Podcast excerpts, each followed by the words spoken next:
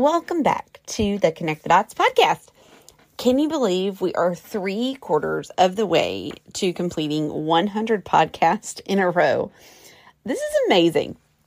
I am really, really excited about it. I'm really proud of myself. And I'm happy to have you joining me here on day 76 as we wrap up our conversation about the book Divergent Mind, Thriving in a World That Wasn't Designed for You by Jenara Nerenberg. Before we go into that piece, though, I do want to take a moment and acknowledge the loss of one of today's most iconic drummers. It was announced late last night that Taylor Hawkins had passed away. He was the drummer for the Foo Fighters, and prior to that, he had been with Alanis Morissette, and he's played with so many other people. Every interview I've ever seen with him, every picture I've ever seen, he seemed so full of life and like he never met a stranger. And I know that he will be missed by all that knew him personally and those that knew him through his music. And I just want to say, may he rest in peace. And let's just remember to hug our loved ones, tell them that we love them, and cherish the times that we have with them. All right, let's get into the book, Divergent Mind. When we left off on day 73, we were coming to the end of the introduction. And one of my favorite quotes toward the end of the section is when she says, "We are all different flavors of human. There is no one correct, right, or standard way to be." And I love that thought. It's like, you think about it like when you go to get ice cream and they have all of these different flavors, right? And there's not one correct flavor, though many people will argue that there is, but just everybody has their preference, right? But what I'm saying is like, it's not just, we're not only offering vanilla. We're not only offering chocolate chip cookie dough. We're not only offering whatever the mint one is that people love. And I'm not a mint. I don't like the mint ice cream. Anyways, but there's no one correct, right, or standard way to be, right? They're all ice cream. They're all different flavors. And that's okay, because there's something a little bit for everybody. So I love that thought, right? That we're all different flavors of human. And I've said it before on the episodes that we've done about this book and talking about neurodiversity and neurodivergent, individuals. They're not abnormal. They're just a different normal. Their normal is just different from yours. And that's okay. And it's such a better place to come from if we come from and we look at these things in the way that, like, we're both normal people, but your normal is different than my normal. And I shared with you on day 72, so it would have been part 1, that I am going on this journey myself. A lot of the reading that I've done, with this book, conversations that I've had, videos that I've watched, things that I've researched, a lot of things have just kind of come together for me and kind of pointed to, like, hey, maybe you should get tested for ADHD. So when I last left you off, I was talking about this metaphor of how it feels like I've opened up a door and the room is completely dark and I don't know what's there, but I had turned on a little tea light, right? Because I'd turned on a little electric tea light because I had asked my counselor about it. Should I get tested? And she said yes. And so my next step was calling to get an appointment, and I had worked with a group that my insurance gives to help me find a doctor. And so I found a doctor. I'm not scheduled for anything until later this year. But I'm going to continue to try to find a doctor where I can get in sooner. But, you know, I'm just starting to kind of maybe light a candle, a little night light, you know, little by little. I'm finding, you know, I'm lighting up this dark room, where I don't know what's in here. And so if you haven't listened to that episode where I talk about that, again, that's 72, you know, I talk about, like, it doesn't, for me, I'm not scared of what is in this room.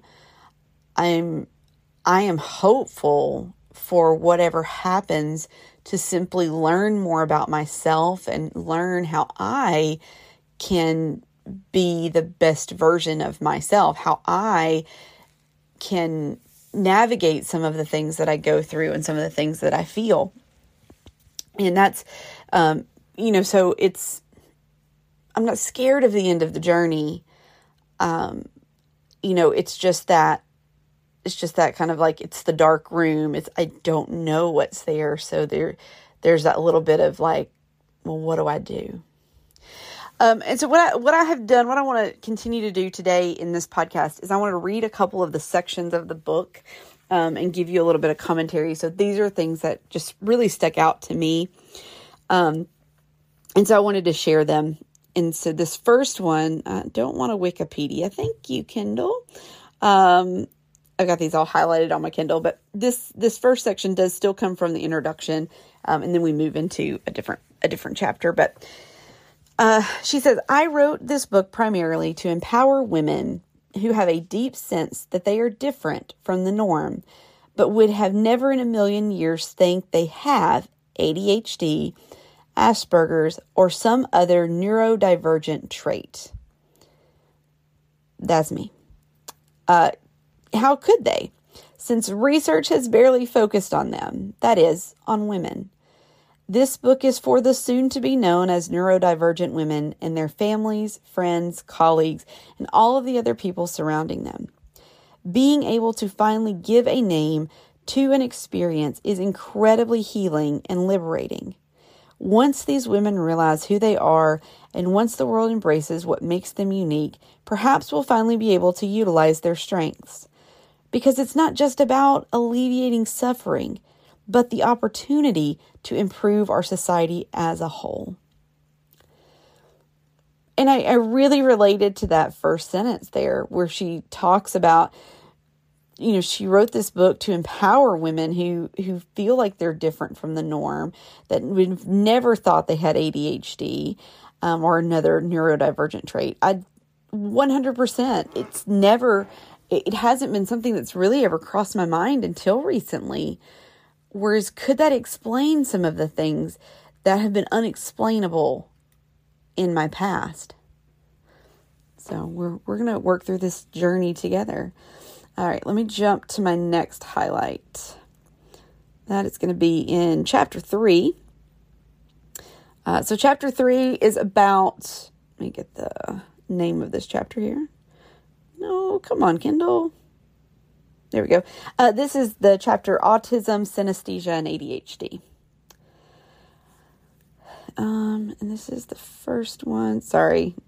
I feel like I'm learning to use my Kindle for the first time today. I'm going to be honest. I'm, like, highlighting things and stuff.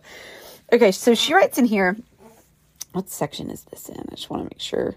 Okay. This is in the ADHD section. Okay. She said, because so many girls and women with ADHD are smart, in quotes, and have done well in school, they've flown under the diagnostic and research radars. Women with ADHD who have struggled for years with logistical challenges often develop a nagging sense of not being good enough, never being able to hit the mark at work or home, and they struggle with anxiety and depression. But many women with ADHD also use their gift for hyperfocusing to excel beyond their peers in writing, research, art, and other areas. Remember, despite what the words attention deficit imply, ADHD is not a deficit of attention, but rather a challenge of regulating it at will or on demand. People with ADHD often have too much attention, just not at the socially acceptable times or situations found in our highly regimented and structured societies.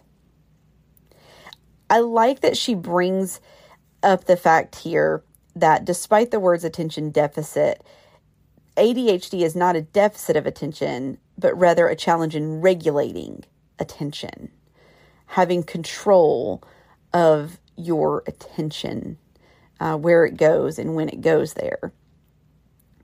And I think that's when we go to the first part of this section. Again, this is one of those things that for me, reading it, listening to the book, and again, reading lots of other things and apologies for the slight cut off there. When you get a phone call and you're recording a podcast, it stops the recording, whether you answer the phone or not. But where I was going with this was, so going back to the beginning of this section where she talks about, because so many girls and women with ADHD are smart and have done well in school, they fly under the radar. And I feel like if this, you know, if I do end up being diagnosed with ADHD or some other neurodivergent, trait or disorder, or whatever the case may be, I think that this is going to be one of the reasons why, because I was a very good student. I was very much one that would do my homework. I struggled a bit with reading comprehension. Growing, when I was little, I loved to read, but there were a lot of things like for school and stuff, I would read, but not quite comprehend. And so I wouldn't do as well on tests. I'm a terrible test taker. One of the reasons I loved my math teacher in high school, I had him, what years did I have him? I had him my 10th, 11th, and 12th grade year. And he gave us math tests on Scantrons. So our math tests were multiple choice math tests, even in geometry. Thank you, Mr. Moss. You were amazing. But that helped me out so much because then it helped me when I was testing to do that. And I was a really good math student. Math really always made sense to me. And I almost became a math teacher. And then I realized I didn't want to be a teacher. Bless you. Bless those of you who are teachers. You are amazing.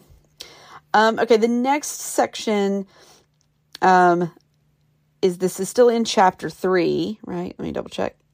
Yeah, we're still in chapter 3.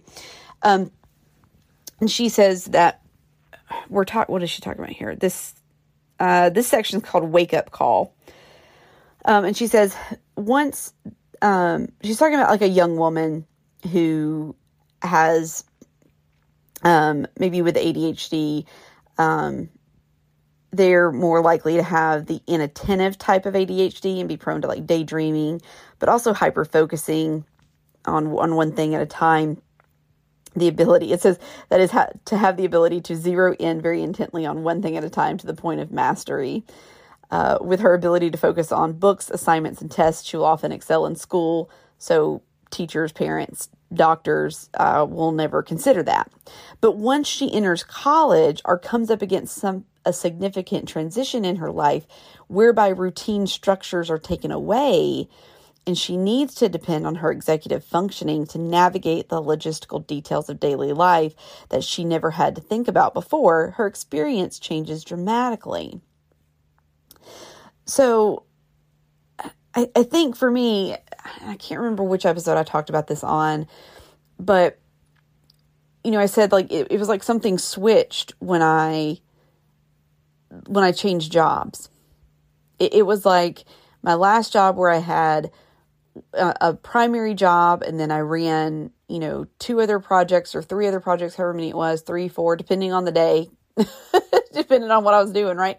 But I had so much on my plate. I was so overwhelmed with things that it was like when all of that went away and now I have one job, and there are several parts to this job that I do, but I have like really one thing to focus on. It's like, there's this space, there's all of this space in my head. And it's like, I don't know what to do with that. right? But I'm still, you know, I'm still a high achiever. I'm still over here getting stuff done, still pushing myself, still doing all of these things. But I think maybe that was part of a trigger for my brain and my body to be like, hey, listen, there is something not right. Something is going on. So whatever that is, as I go through, you know, like I said, as I go through these, you know, tests and working with different doctors, as I figure this out, you know, I'm trying to be mindful of what my body's telling me and make sure that I'm listening to it. So the next little section says that women are often unaware that such pretending and mimicking is even happening. So I'm talking about kind of like where they're masking, right? They just make things happen, right? But as they need more mental energy in more and more areas of life, they begin to notice that it's harder and harder to keep up in former social situations or relationships. It becomes clear that there has been a long-standing disconnect between their actual inclinations and the ways in which they have acted out of social obligation. The reason I highlighted this part was because it talks about needing more mental energy in more and more areas of life and noticing that it's harder and harder to keep up in former social situations and relationships. I used to be, like, when Jay and I started dating, of course, I mean, I was much younger. I was in my mid-20s. So, you know, I feel like I had much more energy then too. But, you know, I was going out to every gig. I was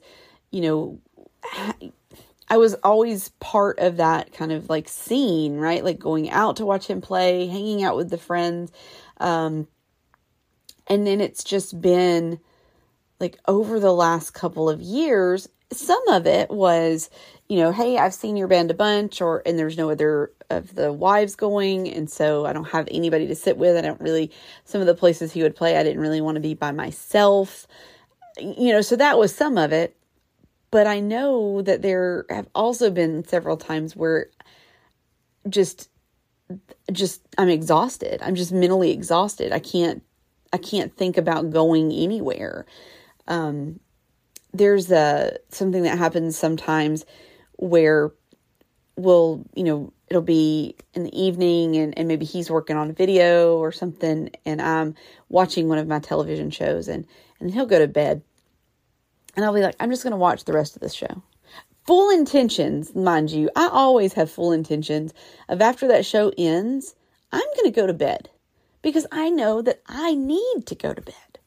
I know as an adult that I cannot stay up late and really expect to function at a high level the next day. But yet, I finished that one episode. And instead of going to bed, it's like I can't cut it off. Like I can't shut my mind off. I just watch and I watch and I watch until they're all done or until it's 2 a.m. There have been nights that I haven't gone to bed at all. And I'll end up taking maybe a 2-hour nap from like 7 a.m. to 9 a.m., get up and go to work. And it's weird. I can't explain it. When this happens and why it happens, because it's like I don't get tired. My mind doesn't shut off. So these are questions that have just been rolling around in my brain. Like, why do these things happen to me? Like, is this normal? It doesn't feel like it's normal. Is my normal a different normal than others? So yeah, I'm just, the more and more I read, the more and more I research, the more I just really become fascinated with understanding more, whether it's understanding more because I'm one that you know, I end up being diagnosed in this, or it's just I want to understand more so I can understand others, because that's part of being a leader. You know, that's part of one of the things, part of this podcast, right? Connect the Dots in general is just simply like becoming a better leader, right? Figuring out how to, you know, connect the dots with your career, connect the dots in your community, and connecting the dots back and forth. And being a leader, whether I end up, again, being diagnosed or not, having a better understanding of how neurodivergent individuals work and the support they need and how I can be there for them is invaluable. And I wish, having worked at a company for 6 years, managing teams of individuals, 4 of those years being in a spot of managing college people that were in college. Now, ages varied, but a majority of them were in their mid, you know, early 20s, mid 20s. Having a better understanding of questions that I could ask and ways that I could support anybody that did have some neurodivergent trait or condition or diagnosis. Man, I just think about how much better of a manager and leader I could have been. And so that's why sitting here at the age of 37, almost 38, that I'm still trying to learn. I'm still trying to become a better leader, because there are still more people in my path to lead. And so if I can understand myself better and then understand how I can relate and support to others better, then that helps me be a better leader. It helps me help other people in a better way. So, okay. I know I'm over my time today, and because it got split off, and I know I'm at 11 minutes now, and I know I was already at like 10 minutes before. So that's going to wrap it up for the book, unless I go back in and read some more of the book. Because as I was going through today, highlighting stuff, I was just like, I found myself just reading the book again, like just going in and like going, ooh, really? That's fascinating. Like just reading all the words again. But we'll be back tomorrow. Tomorrow, day 77.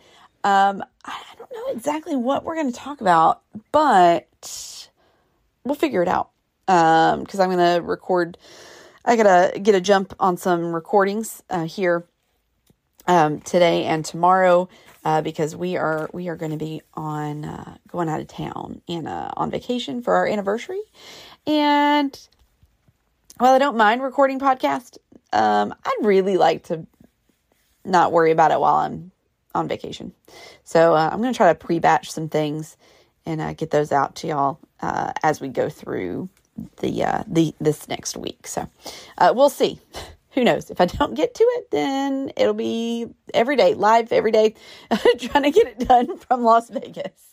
So, but until tomorrow, when, I will be back again with another fun subject of some sort, to talk about, remember that you are loved and you are worthy, and there are great things ahead for you in this life if you trust and believe in the Lord. We'll see you tomorrow, folks. Bye.